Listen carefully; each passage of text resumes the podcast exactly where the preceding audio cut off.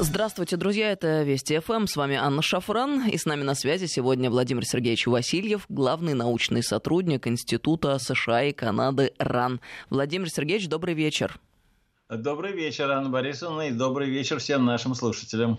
Друзья, напомню, контакты наши. СМС-портал короткий номер 5533. Со слова «Вести» начинайте свои сообщения. И WhatsApp, Viber, плюс 7903 176 363. Сюда можно писать бесплатно. Владимир Сергеевич, ну, э, интересную картину мы наблюдаем в Штатах. Естественно, э, возвращается бумерангом все то, что когда-то было этими людьми запущено вовне. Э, наверное, это не повод для злорадства, да не наверное, а точно, конечно же, но очень интересно, каким образом там будут дальше развиваться события и смогут ли они преодолеть все то, что происходит с ними сегодня. Накануне спикер Палаты представителей Конгресса США Нэнси Пелоси призвала убрать из Капитолия статую политиков-конфедератов. А, по мнению ее, лидеры южан придерживались расистских взглядов, поэтому присутствие их памятников в здании парламента неуместно. Э, заявление это прозвучало на фоне все неугасающих протестов. Охватили они практически всю страну в последние недели. США имеется в виду, естественно. Как э, вот отмечают эксперты, некоторые нынешние события в Соединенных Штатах обусловлены таки наличием глубоких и непреодоленных противоречий в американской истории, которые в последние годы, в общем-то, усиливаются только из-за борьбы за власть между республиканцами и демократами. А, вот э, есть ли какие-то основания полагать, что э, так стремительно разворачивающиеся события, связанные с протестами, смогут каким-то образом привести ситуацию ну, в норму в том смысле, что какое-то согласие может быть достигнуто, или наоборот, это уже точка невозврата и стихийный процесс, который будет затягивать в эту бездну Штаты все больше и больше, как полагаете? Если говорить о траектории этих протестов или о траектории тех, э, той социальной напряженности, которая есть в Америке и которая развивается, я придерживаюсь пессимистической точки зрения в том смысле, что я считаю, что эти напряженность будет возрастать. Она будет возрастать по мере хода президентской кампании, потому что на кону, собственно говоря, как и во всех, если так можно выразиться, революциях, как ее иногда называют, это всегда вопрос о власти и об исходе этих выборов, потому что в данном случае мы должны понимать, что выборы это не просто ну, некое там акт волеизъявления. Считается, что сегодня речь идет о будущем страны, о том, по какому пути она будет развиваться, может быть, в ближайшие 10-15 лет, а может быть, вообще будет даже развиваться совершенно по каким-то новым направляющим и новым траектории развития. Что в том виде, в котором Америка выйдет сегодня из этого кризиса, она уже не будет прежней Америкой. Я считаю, что поэтому этот кризис будет нарастать. И, в общем, я даже предвижу, что я бы выразился таким образом, сформулировал, что сегодня этот кризис нанесет, с моей точки зрения, почти непоправимый удар по институтам американской демократии.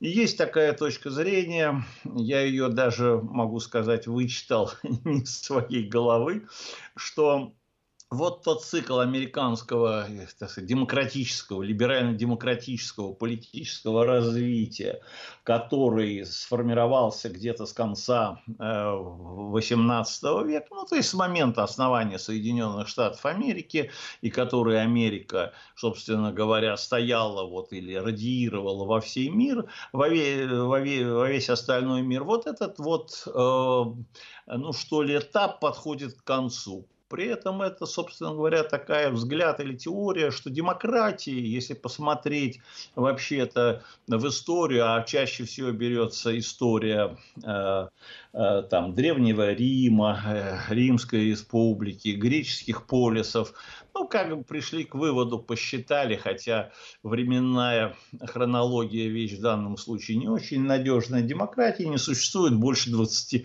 200 лет. Вот 200 э, лет они как бы, эти институты приходят в упадок, они уже больше не отражают какого-то развития вот, они вот, что называется, дряхлеют. Вот демократия дряхлеет. Она уже не отражает некоторые, может быть, закономерности вообще развития. В данном случае я бы назвал общественного организма. То, что было раньше хорошо, то сегодня э, уже в данном случае э, носит абсолютно дисфункциональный характер. Почему это так, вы можете задать вопрос. Ну, это, мол, знаете, у нас так часто пропагандисты говорят, э, мол, это красивые слова, а что за этим стоит? А за этим стоит одна, в общем-то, вещь очень интересная. Дело в том, что в том виде, в котором институты американской демократии вот существовали, или вот ну, ну, скажем, до недавнего времени, или там на протяжении второй половины 20 века, вот, во, во всех этих вот, так сказать, которые апофеозом которых там, может быть, явилась вот книжка Фукуямы, наконец истории, но она не была конец истории, она была по-другому посвящена, это триумф американской демократии. Эта демократия, в общем-то, отражала условия конца XVIII и даже, если хотите, XIX век, веков. Вот она была в данном случае органически вписана в американское общество. А вот тогда, когда Америка стала глобальной сверхдержавой, сначала по итогам Первой мировой войны, потом по итогам в как раз Второй мировой войны, вот так как мы столкнулись, получила э, там ядерное оружие, ракетное э, ядерное оружие, стратегические бомбардировщики, то есть как бы вышла за пределы Земли, вот она стала глобальной сверхдержавой. Вот ее политические институты, они как раз и соответствуют логике были в XIX веке. А вот современным условиям они уже не соответствуют. Там Почему так накопилось и что там, это уже, как говорится, второй вопрос. Но они не соответствуют. И как раз вся история с этими, так сказать, вот памятниками, о которых вы сказали, это тоже, понимаете, это, если хотите, такая идиллическая пастораль 19 века. Вот, вот когда все в Америке там было как бы хорошо, было уютно, было тепло, когда Америка про, даже следовала политике неоизоляционизма, вот э, как у нас Маяковский в свое время говорил, лежала локала, за, за морем лежала локала, кофе, какао. Вот как раз вот эти институты, они этому и соответствовали. А вот когда Америка, поскольку у вас вот такая даже передача, теория империи, вот она стала такой империей, то вот она и стала как бы сидеть на вот этих вот двух э, ножках, что ли.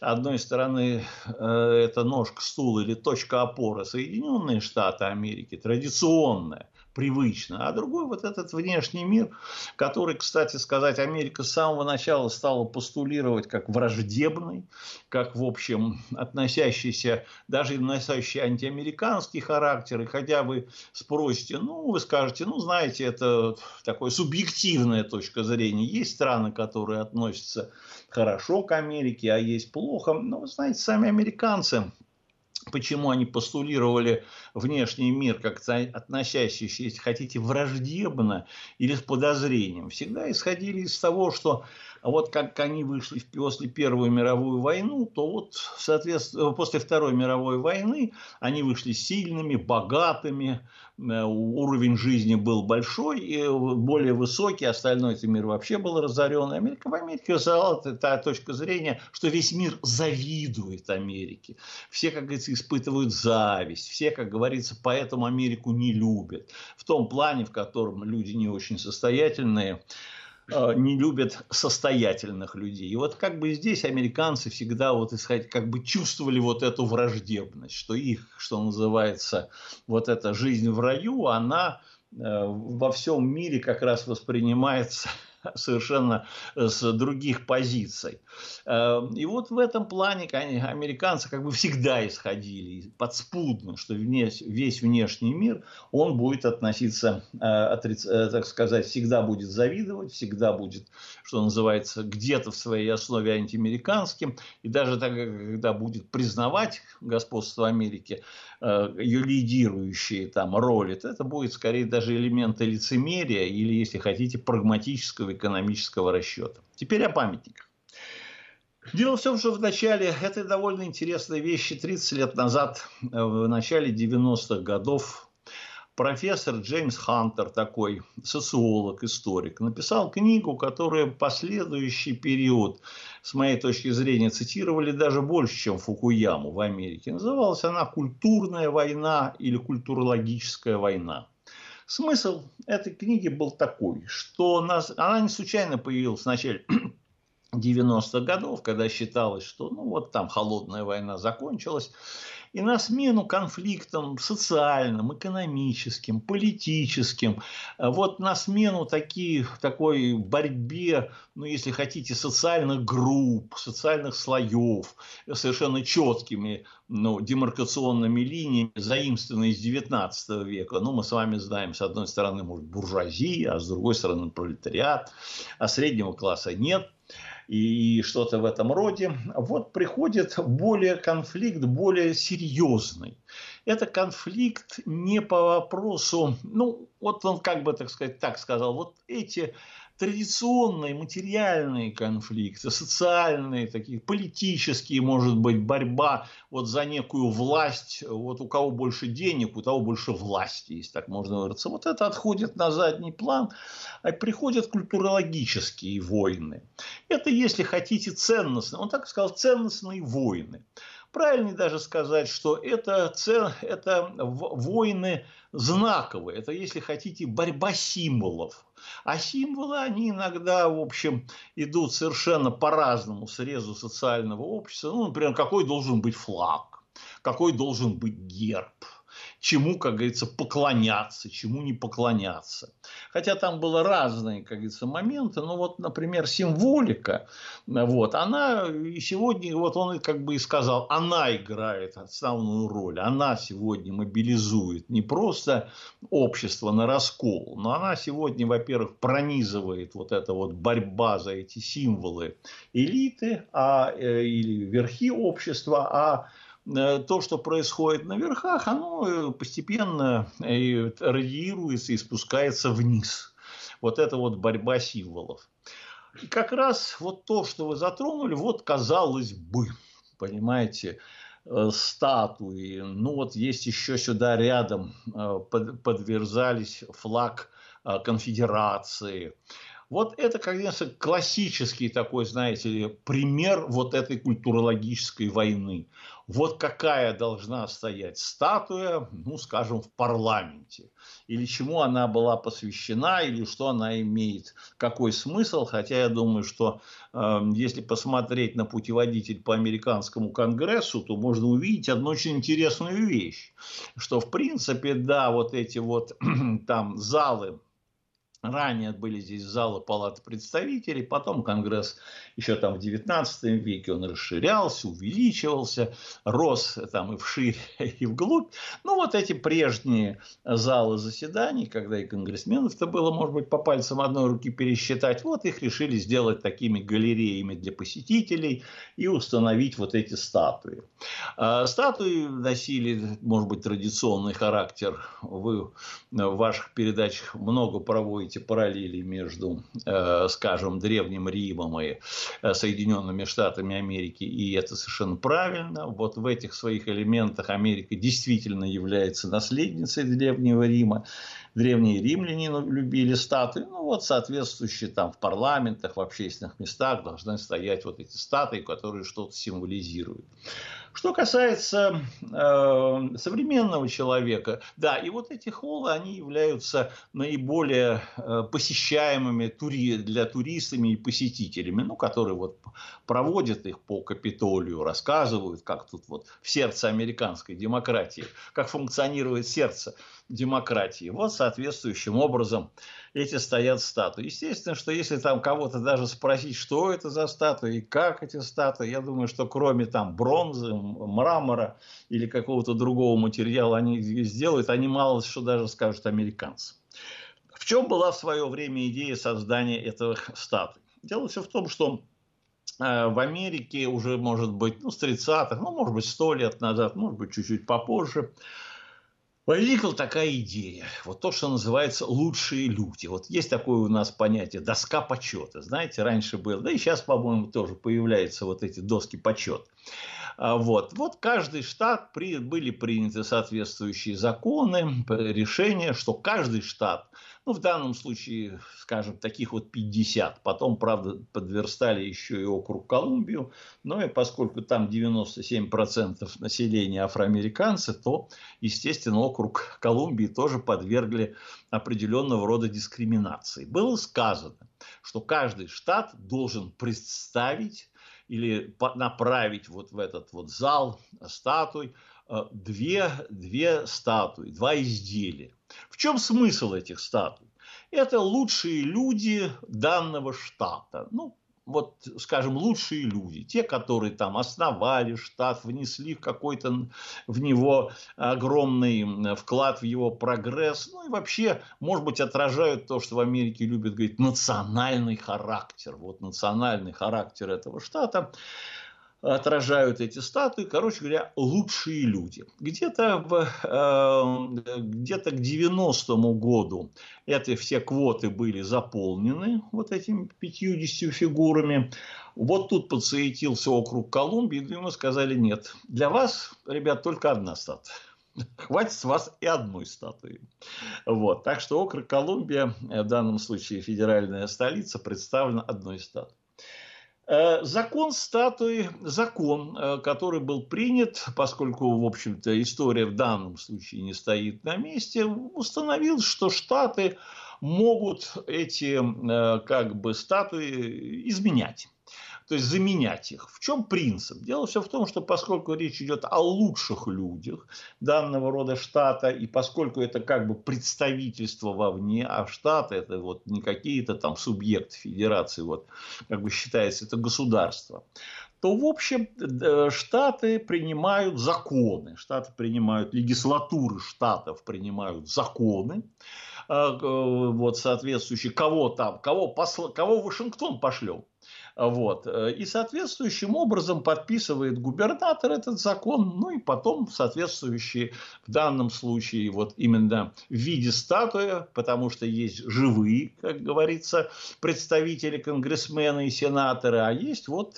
что называется, отлитые в бронзе и эм, э, камни представители, вот кого мы их пошлем.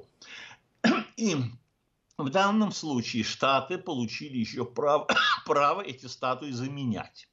То есть в зависимости от истории, потому что, ну, понятно, меняется. И в Америке, надо вам сказать, что последние, ну, может быть, где уж там, я не знаю, ну, может быть, лет 70 или 80, процесс замены статуи пошел. Но если посмотреть, в чем он свелся к этим самым Э, замена, то, в общем, меняли, ну, скажем, там, сенаторов, ученых, там, генералов на президентов. Поскольку Америка у нас великая страна, а каждый президент у великой страны, он великий президент, а великий он не просто в рамках вот Америки, но он еще и в своем штате прославит, как обычно. Вот возник этот процесс, а поскольку практически, если посмотреть, э, президенты э, очень редко а, были из одного штата, в общем, география как бы присутствовала, то соответствующим образом вот и шел процесс замены почетных, э, лучших людей XIX века на лучших людей XX века, ну, в данном случае на американских президентов. Вот, собственно говоря, этот процесс идет, может быть, и, и до сих пор. Владимир Сергеевич, давайте сделаем здесь небольшую паузу на новости. А, отвлечемся. Через несколько минут мы продолжим. С нами сегодня Владимир Сергеевич Васильев, главный научный сотрудник Института США и Канады РАН. Здравствуйте, друзья, это Вести ФМ, и мы продолжаем беседу с Владимиром Сергеевичем Васильевым. С нами главный научный сотрудник Института США и Канады РАН. Владимир Сергеевич на связи?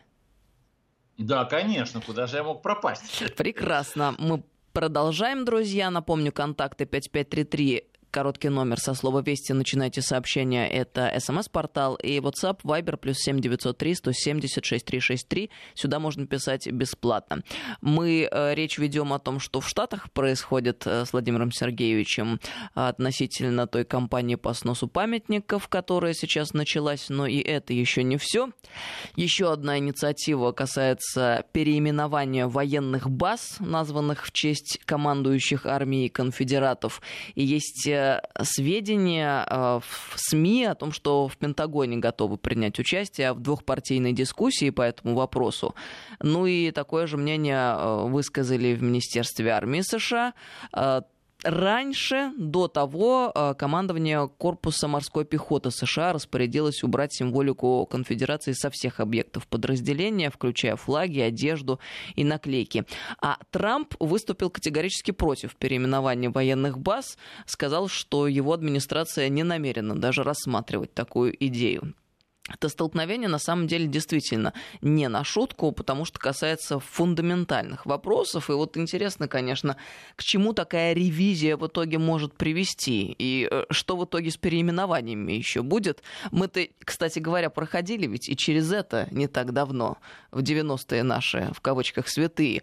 И вот, пожалуйста, теперь наблюдаем аналогичную ситуацию в Соединенных Штатах. А как там будут развиваться с переименованиями? Этими э, события, как да, считаете?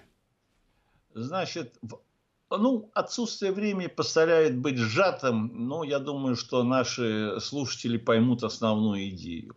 Надо вам сказать, что история этих памятников или история этих знаков исторических, применительно к Соединенным Штатам Америки, я говорю в данном случае в основном Южные Штаты, дело все в том, что она интересна, в какой степени она поучительна, сказать не могу, но вот здесь надо понимать, что произошло.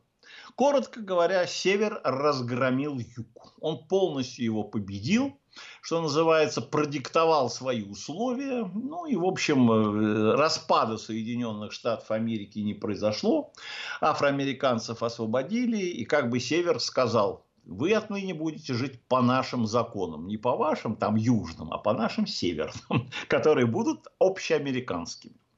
Все, понятно, идите, вот подписали там и соответствующий, там, я не знаю, акт о капитуляции, о вот, идите, там, освобождайте рабов и вообще, как говорится, приналаживайтесь к новой жизни. И вот здесь, на юге, началась очень интересная история. Она состояла в том, что проиграв военным образом, южане решили взять реванш в культурной сфере. Возникло некоторое представление, история как бы стала переписываться или даваться другая трактовка. Да, мы проиграли военно. Почему? Соотношение сил было, неве... Э, не... было неравным. У севера там было в пять раз больше вооруженных сил. Они нас, что называется, задавили не умением, а числом.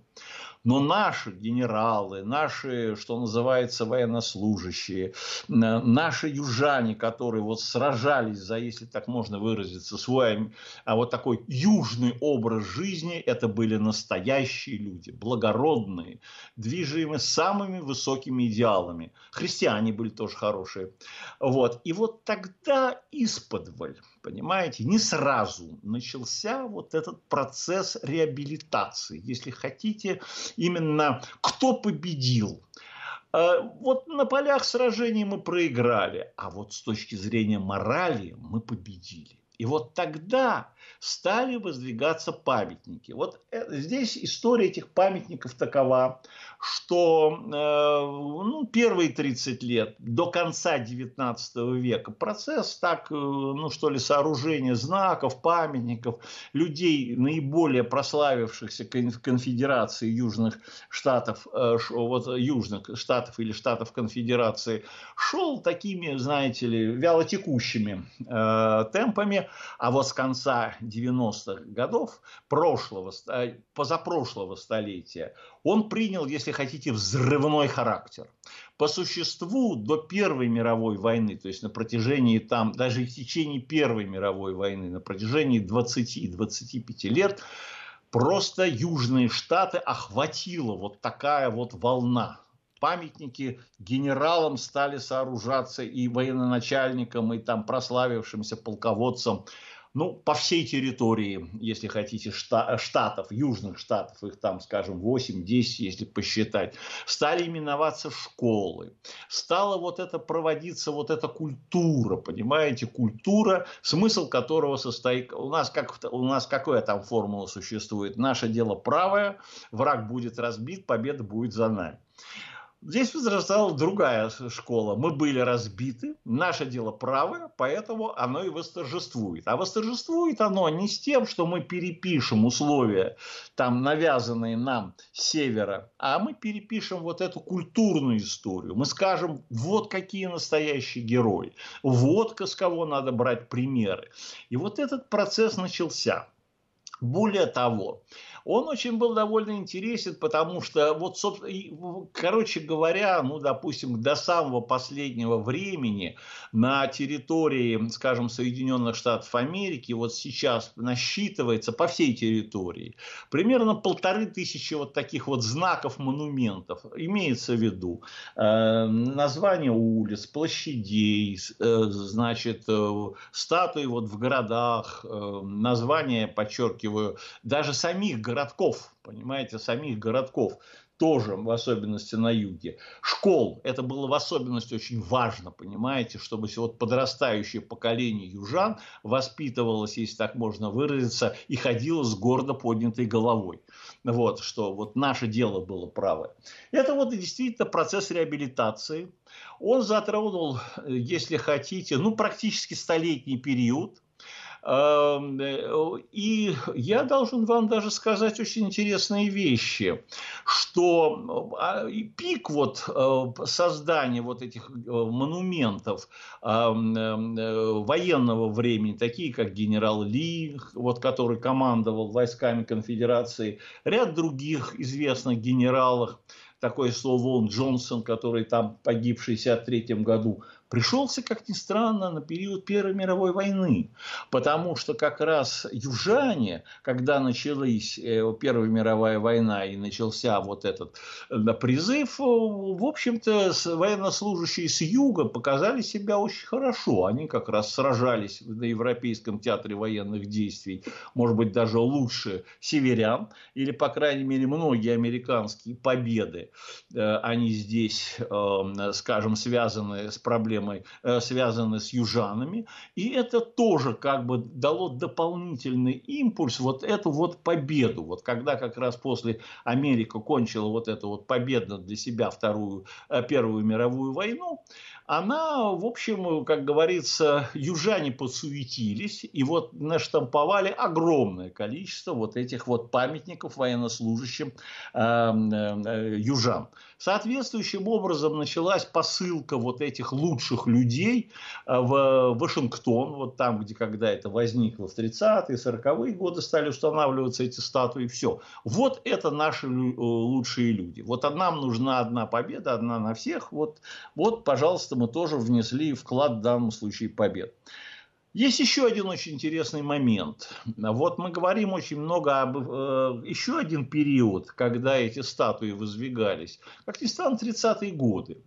Вот мы много говорим о Рузвельте, говорим о новом курсе, о социально-экономических реформах. А вот если вообще посмотреть на проблему расовую, этническую, нужно вам сказать, что новый курс Рузвельта мало что сделал в этом плане. Юг как оставался сегрегированным, так он и остался в 30-е годы. И вот эта как раз ситуация тоже способствовала тому, что на южане, тем более, которые стали играть очень важную роль в коалиции Рузвельта, которую он создал в 30-е годы, тоже как плату за вот эту вот поддержку Рузвельта, потому что вот эти 20 лет Рузвельта, о которых мы часто вспоминаем и говорим, они явились следствием вот этих, вернее, э, коалиции трех сил. Это профсоюзы, это интеллигенция американская или ее средний класс, и южане. Их называли диксикраты, это как раз были демократы юга, эм, консервативные, кстати сказать, по своим взглядам ближе к республиканцам, но они поддержали Рузвельта, потому что они вот состояли в демократической партии. И в этом плане как раз как плата за вот это вот демократи... за участие в демократической э, коалиции, они тоже, что называется, вовсю занимались вот этой вот проблемой реабилитации. Вот мы, уже у вас тоже прошло, что или в, на... в наших СМИ, вот запрещает Fox News унесенные ветром. Но фильм «Унесенные ветры» – это фильм 1938 года. Это фильм, сделанный в годы Рузвельта, понимаете? Это тоже все не случайно.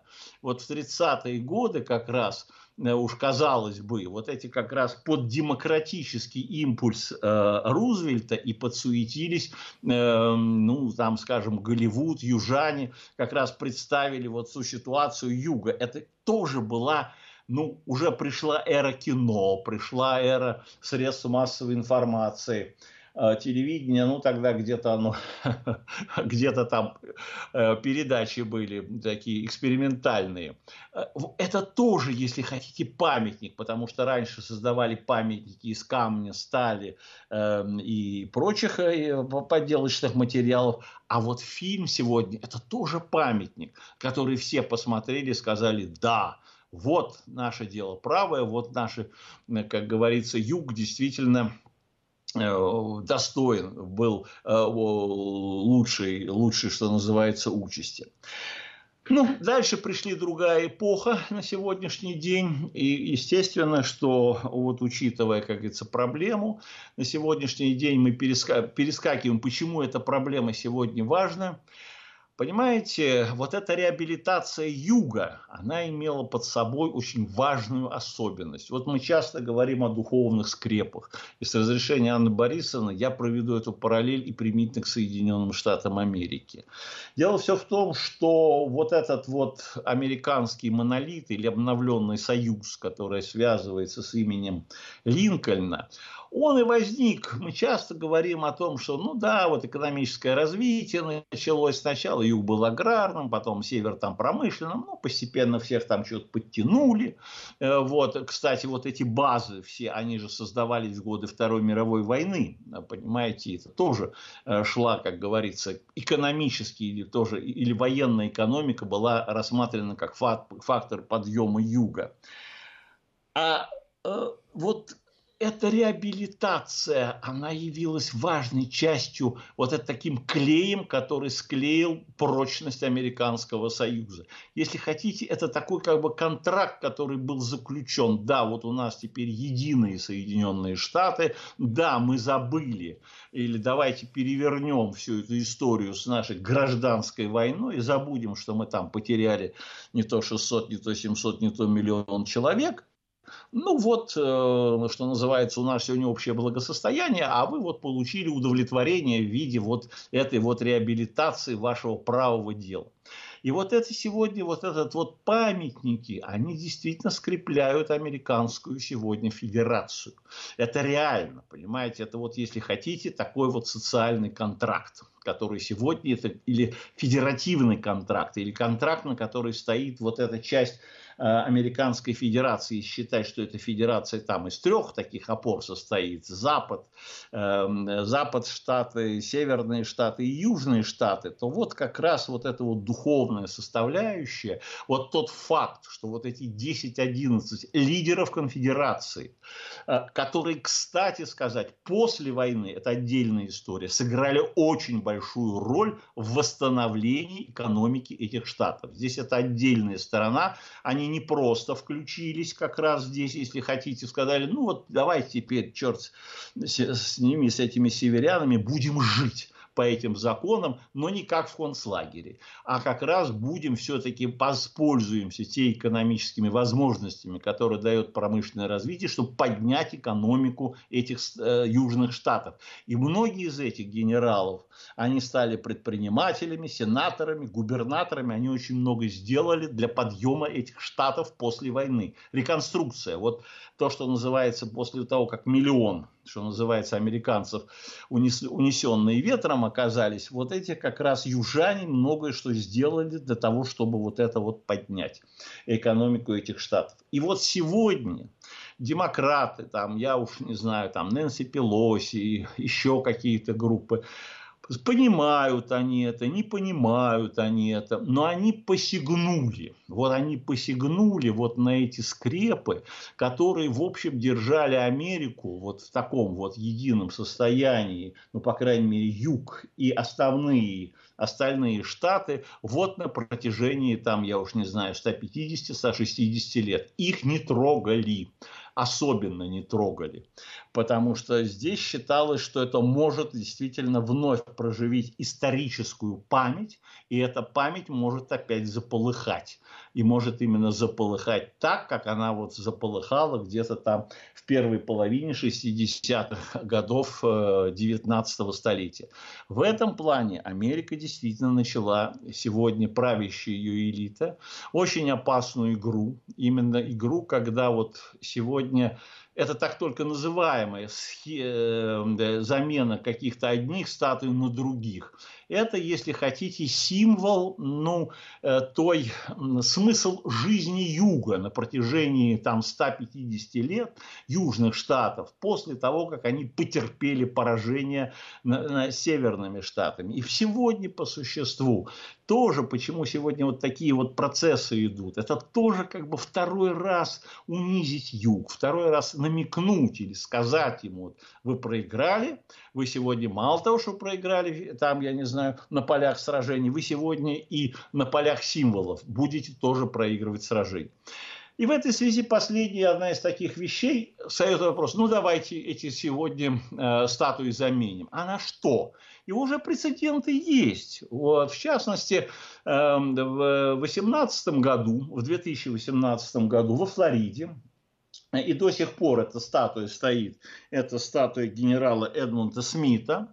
А, кстати, много сделавшего для прогресса Флориды и тоже довольно э, видного военачальника южан. Было принято решение, значит, эту статую убрать, вернуть. Это было уже внутреннее решение штата. Вот, и заменить ее на Мэри э, Битюн. Мэри Битюн – это афроамериканка. Она, в общем, была очень активна в движении за, за права афроамериканцев во Флориде. И вот сегодня жители, как бы, или там, вернее, ну, возникло вот это в 18 году движение на фоне вот замены статуи, потому что это не первая инициатива Пелоси. Пелоси предлагала и в 2015 году статуи заменить, и в 2017 году, кстати. То, то, то, поэтому сегодня то, вот, что сегодня происходит в Америке, это не спонтанно, это тоже все продумано. Это, если хотите, третья попытка раскачать эту лодку. И заменить вот ее, ну, скажем, белых генералов на афроамериканцев. Вот положение, может быть, сложилось именно таким образом, что парадокс тоже еще – она именно состоит в том, что вдруг жители Флориды заявили о том, что они очень любят Мэри Битьюн, она им очень нравится, э, вот жители там, где она жила, вы знаете, мы, не, мы хотим ее увидеть у себя на Флориде и не хотим увидеть ее, представляющие нас в Вашингтоне. Мы в вашем Вашингтоне делать не хотим. Кстати, вот это тоже была любопытная реакция. Почему сегодня это может быть раскол? Потому что это, если хотите, вот так вот, как внесены законопроекты, то в Конгрессе, то это, если хотите, узурпация или просто попирание прав штатов. Как я уже сказал, статуи эти формируются, потому что это законодательное собрание штатов, это решение губернатора, ну, если хотите, это э, решение, э, влази, э, решение жителей там большинства этих штатов. Каким образом это выльется, сегодня сказать сложно. Насколько я понял, скажем, в штате Миссисипи, который представляется, а, у которой есть Дэвис. Дэвис это как раз э, президент Южно э, Штатов Конфедерации. Вот он представлен. Минутка у нас остается. Да, вот он представлен на капиталистском холме.